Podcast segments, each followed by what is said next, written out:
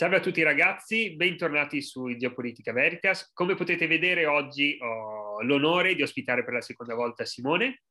che era già stato Buongiorno. ospite qualche mese fa sul eh, nostro canale dove avevamo parlato di geopolitica dell'Unione Sovietica e oggi ho richiamato Simone in quanto esperto appunto dell'URSS e ha pure scritto una tesi su Gorbaciov, eh, molto interessante. E, e oggi parleremo, come avete letto dal titolo, di Stalingrado, quindi parleremo di un episodio singolo perché vorrei dare inizio a questa serie dedicata alle grandi battaglie della storia che hanno avuto anche una, un'importanza di tipo geopolitico. Ovviamente, eh, Simo, penso che concorderai con me, in ambito storico si tende un po' a ridimensionare eh, l'importanza della grande battaglia X che sconvolge tutto, eh, è molto più complicato di così, però noi ci vogliamo focalizzare un po' su questo aspetto della storia militare. Sì, esatto. Negli ultimi anni comunque in generale sul concetto di grande battaglia si, si discute molto e anche in, per la verità sulla battaglia di Stalingrado stessa che se la storiografia del secondo dopoguerra la considerava come una battaglia epocale, la battaglia della svolta che ha permesso all'esercito alleato di eh, vincere alla fine la seconda guerra mondiale, ecco la sua eh, importanza eh, a livello diciamo dell'esito generale della guerra è stata un pochettino ridimensionata, seppur comunque eh, sia in dubbio che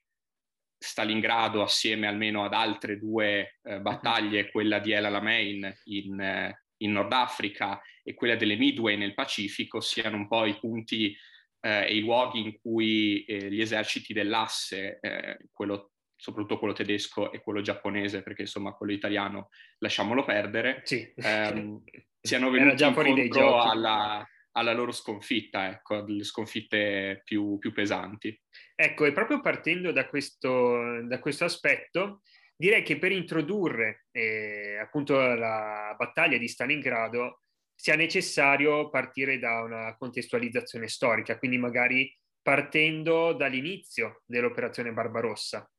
ovvero quell'operazione che ha dato eh, il via, il là all'invasione tedesca della Russia. Esatto, dunque l'operazione Barbarossa, come, come credo sia ben noto, eh, fu lanciata da Hitler il 22 giugno del 1941, un po' in ritardo sul suo, sulla sua tabellina di marcia, ecco, perché Uh, dovette, si è sempre molto discusso su questo, ma sostanzialmente il ritardo fu causato dall'aiuto eh, che Hitler e la Wehrmacht dovettero dare al, all'esercito italiano nella sua disfatta in Grecia. Uh, il ritardo uh, però fu, fu, colmato, già che insomma, l'operazione Barbarossa fino almeno all'inizio dell'inverno del 41 fu un'operazione che riscosse un enorme successo la, la Wehrmacht entrò eh, in, nel confine eh, occidentale dell'Unione Sovietica e riuscì a spingersi verso est per centinaia e centinaia di chilometri, eh, passando eh, con una facilità estrema. E qui eh, si può, si, può, discutere, si è discusso molto sul perché l'Armata Rossa fosse impreparata, come mai, eh, nonostante ehm, gli avvertimenti sia interni che esteri, Stalin non abbia voluto minimamente credere che uh, Hitler lanciasse un attacco a, all'Unione Sovietica prima di aver sconfitto uh, anche la Gran Bretagna dopo la Francia. E diciamo che i motivi possono essere diversi. E Stalin non credette agli avvertimenti che venivano per esempio dalla, dalla stessa Gran Bretagna e dalla, e dalla Polonia, perché eh, se certo la Germania nazista era il nemico ideologico più grande eh, dell'Unione Sovietica, comunque la Gran Bretagna non era um, ideologicamente parlando un paese alleato, era comunque un paese borghese eh, che aveva in passato presso i movimenti operai, i movimenti comunisti e quindi non è che eh, nemmeno la Gran Bretagna di Churchill fosse ehm, il grande amico che poi eh, per per gli ultimi mesi della guerra divenne insieme, insieme agli Stati Uniti d'America. Mentre per quanto riguarda gli avvertimenti che venivano da quel poco che era rimasto della Polonia,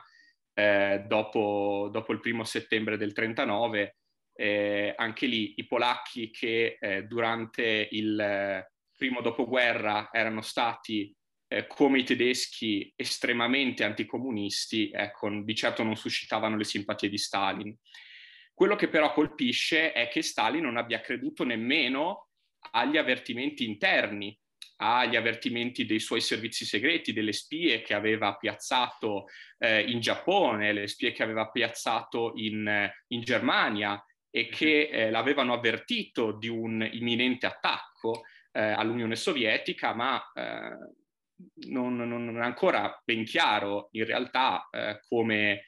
eh, come, mai egli non abbia creduto a questi avvertimenti, anche perché insomma non, non, possiamo, per quanto la ricerca storica possa essere accurata, non possiamo entrare nella mente di ciascuno dei, dei protagonisti. Ecco. Tornando all'operazione, invece, eh, come dicevo, eh, già nel, nel giugno-luglio del, del 41 la Wehrmacht avanzò eh, in tre direzioni sostanzialmente eh, la, la, forza di invasione che fu tra eh, le più grandi eh, della storia umana, forse la più numerosa forza di invasione della storia umana, attaccò a nord verso la città di Leningrado, eh, l'odierna San Pietroburgo, al centro verso la capitale dell'Unione Sovietica, Mosca, e a sud verso l'Ucraina, verso Kiev, per poi spingersi ancora in avanti verso, verso il Caucaso e verso eh, l'Asia.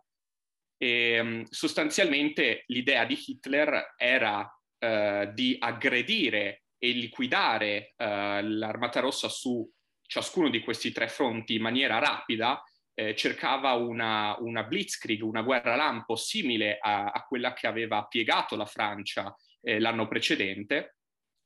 E eh, qui è forse individuabile, chiaramente a posteriori, il primo degli errori di Hitler, ovvero il fatto che lui e i suoi generali ehm, non erano completamente consci della quantità e della vera forza dell'Armata Rossa. Ehm, e quindi l'idea di dividere le proprie forze di invasione su tre fronti, per quanto inizialmente, ripeto, abbia riscosso un enorme successo, alla fine si rivelerà una, um, un grosso problema, soprattutto eh, con l'arrivo dell'inverno. Tra l'altro eh, l'attacco sferrato dai tedeschi nei confronti dell'Unione Sovietica fu un attacco estremamente cruento. Cioè, se non ricordo male, addirittura Hitler eh, mh, sdoganava l'uccisione anche di civili di russi, di, della, dell'intera popolazione. Allora sì, eh, è sicuramente vero eh, perché ehm, già eh, prima dell'attacco alla, all'Unione Sovietica già prima del 22 giugno del 41, sia la propaganda di Goebbels, sia i discorsi di Hitler ai suoi soldati erano mirati ad accentuare il loro fervore ideologico eh, e a creare una sorta di eh, crociata contro il comunismo. Cioè, ehm, la guerra contro la Francia e contro la Gran Bretagna era una guerra per fare grande la Germania, per punire i nemici che l'avevano oppressa dopo eh, la fine della prima guerra mondiale, mentre la guerra contro l'Unione Sovietica e contro il comunismo è una guerra santa quasi per come viene dipinta dalla propaganda nazista. Eh, è una guerra contro il nemico storico, è una guerra contro il giuda- giudaismo e il bolscevismo, che sono eh, i due punti, i due nemici più terribili eh, nella, nella propaganda hitleriana e sono degli elementi che Hitler aveva già elaborato fin dalla, dai tempi della sua prigionia, degli anni venti nel Mein Kampf, eh, la necessità per la Germania di creare il cosiddetto Lebensraum, lo spazio vitale ad est, eh, allargandosi a discapito di quelle popolazioni slave giudicate etnicamente e razzialmente inferiori, eh, che potevano quindi essere automaticamente anche eliminate fisicamente. Eh, poiché il piano fondamentale eh, di Hitler e insomma del, del, degli alti gerarchi nazisti in quel momento era quello di liberare le terre ad est affinché eh, la popolazione tedesca potesse subentrare e mettere a coltivazione gli sterminati campi dell'Ucraina, per esempio, o cominciare a gestire le, le fabbriche dei principali centri della Polonia e del, della parte più occidentale dell'Unione Sovietica. Quindi ehm, i tedeschi sostanzialmente volevano appropriarsi del territorio per farlo proprio. E questo fu, per esempio, uno dei eh, motivi per cui dopo eh, la battaglia di Stalingrado, con l'inizio dell'avanzata sovietica e poi ancora di più dopo eh, la fine effettiva della guerra in Europa, ci fu quel terribile esodo della popolazione tedesca che fu costretta eh, per la maggior parte, alcuni lo scelsero spontaneamente, di tornare in Germania e eh, visto come eh, le popolazioni locali erano state oppresse durante la guerra, i tedeschi riceveranno poi lo stesso, lo stesso, tratt- lo stesso trattamento. E a sottolineare ancora di più questo aspetto posso citare quelli che sono passati alla storia come gli, i cosiddetti ordini criminali, dei eh, decreti del cancelliere, quindi dei decreti personali di Hitler, che era diciamo, il mezzo legislativo con cui eh, Hitler era solito governare, eh, dei decreti che appunto eh, permettevano liberamente quasi alla, eh, alle SS di Himmler, eh, che formò i cosiddetti Einsatzgruppen, mhm. eh, che affiancavano, o meglio, seguivano l'avanzata della Wehrmacht per ripulire etnicamente e anche fisicamente le, eh, le, zone conquistate dalla popolazione, dai nemici del partito, dai, dai comunisti, dagli ebrei, eccetera, eccetera. Quindi sì, la guerra contro l'Unione Sovietica fu particolarmente violenta anche per questo, per questo motivo, perché era una guerra totale, si è parlato spesso eh, di guerra totale, un annientamento del nemico sotto tutti i punti di vista, anche eh, sulla necessità di prendere meno prigionieri possibili, perché certo si presero prigionieri, prigionieri anche importanti, per esempio i nazisti eh, catturarono il primogenito di Stalin eh, e altri eh, ufficiali dell'Armata Rossa, ma eh, il minor numero di prigionieri eh, catturati dai tedeschi ehm, rispetto per esempio a, a quelli francesi o quelli inglesi eh, è anche sintomo proprio di questa cosa, della volontà di annientare, sconfiggere completamente il nemico. E possiamo dire comunque che la stessa battaglia di Stalingrado è specchio di questa violenza, perché è stato uno scontro infernale, una battaglia casa per casa. E però a me interesserebbe chiederti e non solo l'importanza simbolica che avrebbe avuto comunque la conquista di Stalingrado, ma anche l'importanza geopolitica, perché comunque Stalingrado è una città eh, posizionata in una zona strategica, è sul Volga e appunto si apriva eh, verso il Caucaso, verso il Mar Caspio. Certo, e, ehm, anzitutto molto brevemente eh, voglio ricordare come i tedeschi arrivarono alle porte di Stalingrado. Eh, come ho detto prima, eh, inizialmente l'operazione Barbarossa prevedeva un attacco su tre fronti eh, che si arrestò con l'arrivo dell'inverno, perché straordinariamente la, eh, la Wehrmacht era eh, equipaggiata per una guerra lampo, come dicevo prima, e quindi era totalmente impreparata ad affrontare un combattimento durante l'inverno e quindi inevitabilmente anche per questo motivo l'avanzata si arrestò, eh, Leningrado fu messa sotto assedio e si decise di eh, ritirare il grosso delle forze e chiudere la città in modo che i suoi abitanti morissero di fame sostanzialmente. L'attacco a Mosca fallì e quindi eh, i generali e Hitler, i generali tedeschi e Hitler decisero di convogliare il maggior numero delle proprie forze verso eh, il fronte eh, meridionale e verso Stalingrado, eh, che certamente aveva, eh, una, era una città dal forte eh, simbolismo eh, ideologico, perché chiaramente portava il nome del capo dell'Unione Sovietica, del leader dei, dei nemici dei tedeschi, ehm,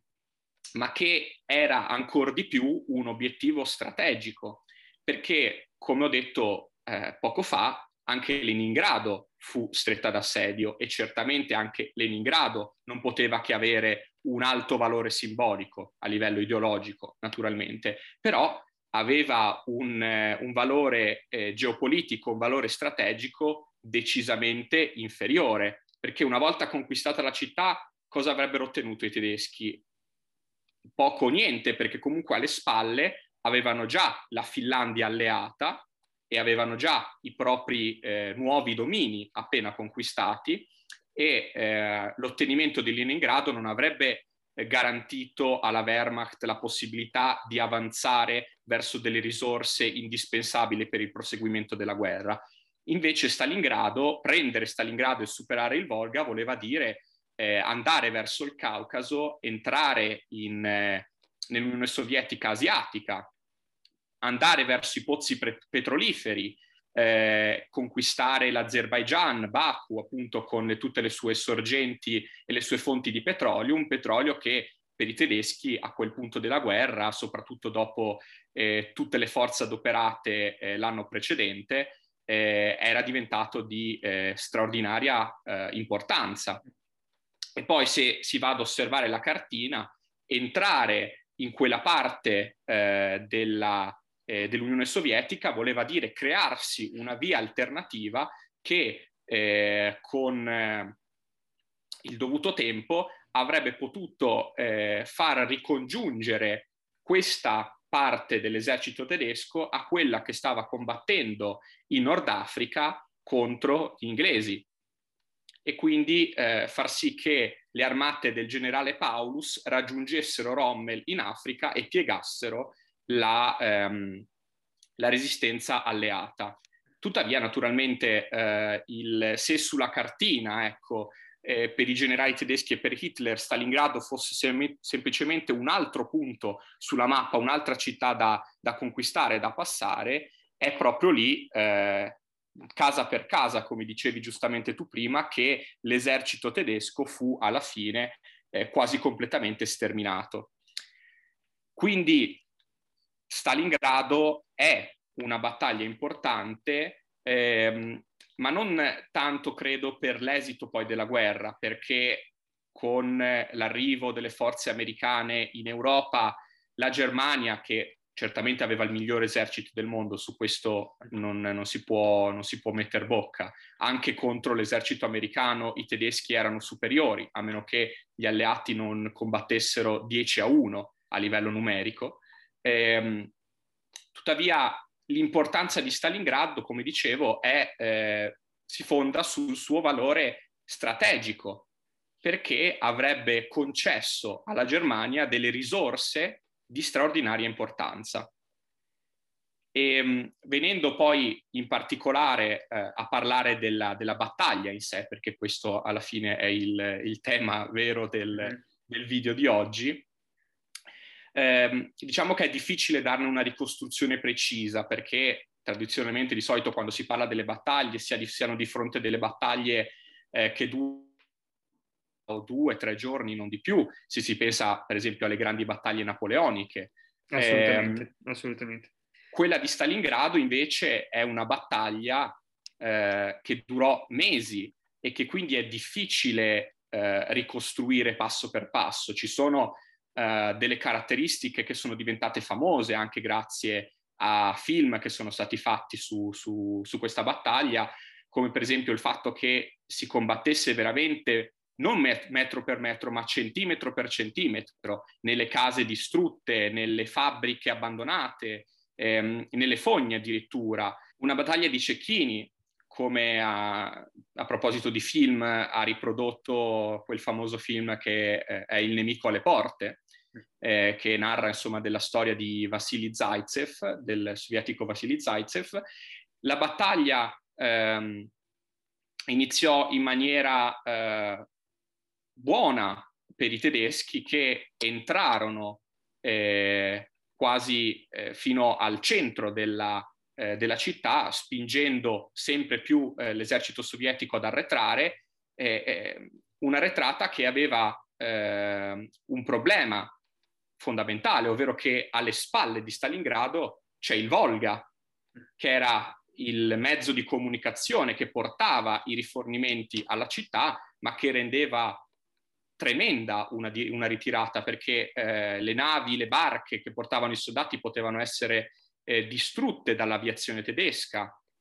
E eh, le eh, vie di fuga alternative erano sbarrate dagli alleati eh, dei tedeschi. A Stalingrado eh, in parte combatterono, comunque erano presenti l'esercito rumeno, l'esercito italiano, ehm, che dovevano dare manforte alla, all'avanzata tedesca e quindi veramente resistere, combattere centimetro per centimetro a Stalingrado era una questione eh, di vitale importanza non solo ideologico-simbolica ma anche eh, strategica e da qui eh, Stalin coniò un, uno slogan che eh, poi fu adottato in parte anche eh, dal, dall'esercito tedesco, lo slogan di non un passo indietro, proprio perché non si poteva in alcun modo perdere la città e dall'altra parte non si poteva in alcun modo eh, non prendere la città.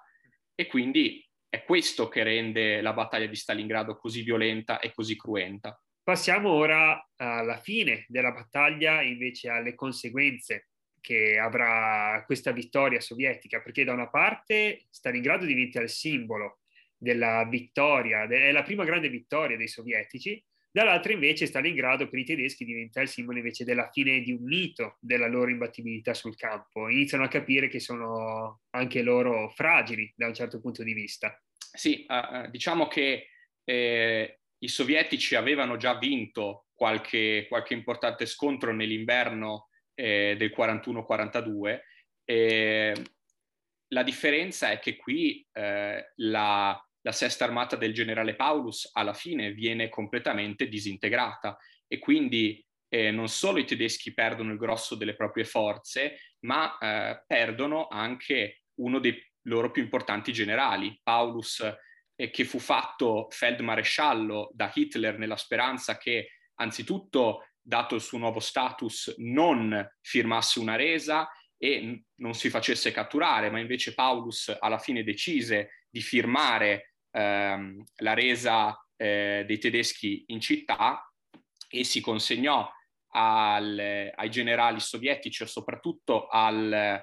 eh, al, commissario politico, perché bisogna ricordare che nelle città eh, e nell'esercito eh, sovietico c'è sempre questa componente, non c'è soltanto il generale, non ci sono soltanto gli ufficiali militari che comandano, ma c'è anche il commissario politico che è lì per volontà del partito e per sorvegliare da, dal punto di vista del partito la situazione eh, militare e il comportamento della, della città, eh, anche diciamo in, eh, in momento di pace. Ecco. E in questo momento il commissario politico a Stalingrado è eh, quello stesso Nikita Khrushchev, che poi qualche anno dopo, quando eh, diverrà il successore di Stalin, toglierà il nome di Stalingrado alla città, eh, rinominandola come, come era eh, anticamente Volgograd e come è ancora oggi, nonostante esistano ecco, dei movimenti ehm, nazionalistici e patriottici che eh, chiedano a gran voce a Putin e al governo russo di eh, riportare Volgograd al nome di Stalingrado. Eh, comunque l'esito della battaglia in favore dei sovietici si ebbe soprattutto perché ehm, dopo che le già ricordate spie sovietiche all'estero garantirono a Stalin che il Giappone non aveva alcun interesse, alcuna volontà ad attaccare eh, da, dall'Asia l'Unione Sovietica, Stalin poté richiamare eh, una grandissima quantità di divisioni e di ottimi ufficiali, tra cui eh, il maresciallo Zhukov, che all'epoca era uno sconosciuto, ma che eh, di lì a poco diventerà il generale che entrerà a Berlino, che aprirà i cancelli di Auschwitz e poi eh, arriverà eh, ad assediare, a conquistare eh, la capitale tedesca. E quindi l'arrivo di questa grande quantità di forze militari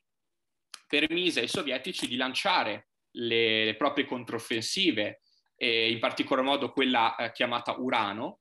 E, um, I sovietici insomma erano soliti utilizzare i nomi dei pianeti per, chiamare le proprie offensive, ehm, che permise di sfondare il fronte a nord della città, il fronte più debole perché lì i tedeschi erano in minoranza, c'erano le truppe italiane, c'erano le truppe rumene che per quanto valorose possano essere state in quel frangente non erano certamente a livello eh, militare dei tedeschi e nemmeno a quello, a quello dei sovietici. I sovietici quindi sfondarono il fronte della città e chiusero in una morsa i, mm, i tedeschi che in effetti si trovarono in, eh, a corto di risorse in mezzo alla città, chiusi sia eh, propria, sul proprio fronte eh, orientale sia sul proprio fronte occidentale e quindi eh, non poterono far altro alla fine che eh, dichiarare la propria, la propria, sconfitta. E certo, eh, Stalingrado diventa, diventa, un simbolo, eh, diventa il momento più importante eh, della seconda guerra mondiale sovietica che eh, nei libri di storia russi è ricordata come la grande guerra patriottica ehm, e diventa il simbolo della sconfitta tedesca, la prima grande sconfitta tedesca, che poi, come, come ho detto, eh, arriva più o meno in concomitanza con eh, la, la disfatta di El Alamein e che dimostra che la guerra non era affatto vinta per i tedeschi, che Hitler aveva eh, precipitosamente attaccato l'Unione Sovietica, aperto un ulteriore fronte sicuro della debolezza ideologica e razziale dei propri nemici, eh, così come la loro debolezza militare e questo fatale errore di calcolo, questa, eh, questo sottovalutare eh, in maniera così pericolosa i propri, i propri nemici fu alla fine ehm, ciò che portò i tedeschi ad essere, ad essere completamente annientati e portò allo stesso tempo l'Armata Rossa a cominciare quella eh, avanzata trionfale che, eh, come ho detto poco fa, li porterà eh, nel 1945 a conquistare Berlino. Direi che siamo quasi alla fine di questa nostra chiacchierata, di questa intervista. E non possiamo che chiudere con dei consigli di lettura per chi volesse approfondire questo argomento così interessante. Io ho qualche libro da parte, anche tu Simo hai qualche libro da consigliare? Sì, sì anche io ho qualcosina okay. da consigliare. Allora faccio iniziare te. Ok, allora, eh, anzitutto per i concetti più generali eh, che magari non siamo riusciti a, a arricchire di dettagli, consiglio un buon manuale di storia contemporanea eh, come per esempio quello del Banti, l'età contemporanea. E, ehm, per quanto riguarda invece un'analisi più nel dettaglio eh, della parte, diciamo, sovietica della questione, ricordo eh, il volume che già avevo consigliato la, la, scorsa volta che ho partecipato ai vostri video, quello di eh, Andrea Graziosi, il primo volume sulla storia dell'Unione Sovietica, esatto, l'URSS di Lenin e Stalin mentre eh, se si vuole approfondire ehm, maggiormente la questione ideologica e la scelta eh, tedesca eh, di attacco alla, all'Unione Sovietica, consiglio i capitoli eh, a riguardo all'interno del volume Le ombre dell'Europa di Mark Mazauer, uh-huh. che secondo me offrono un resoconto eh, piuttosto dettagliato e anche piuttosto esaustivo eh, della questione. Se invece ci si vuole soffermare maggiormente sulla battaglia di Stalingrado in sé, ehm, ricordo il, il, libro appunto intitolato Stalingrado di eh, Beevor,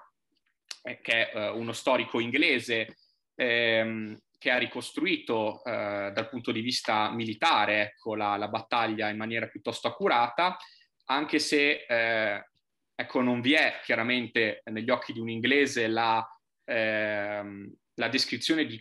come i sovietici e i tedeschi pot- avessero vissuto quel, quello scontro. E quindi ehm, sebbene non si tratti di un, di un, testo scientifico, un testo accademico eh, puramente detto, consiglio il romanzo eh, Vita e Destino di Vassili Grossman che riprende eh, proprio eh, la battaglia di Stalingrado e l'approfondisce ehm,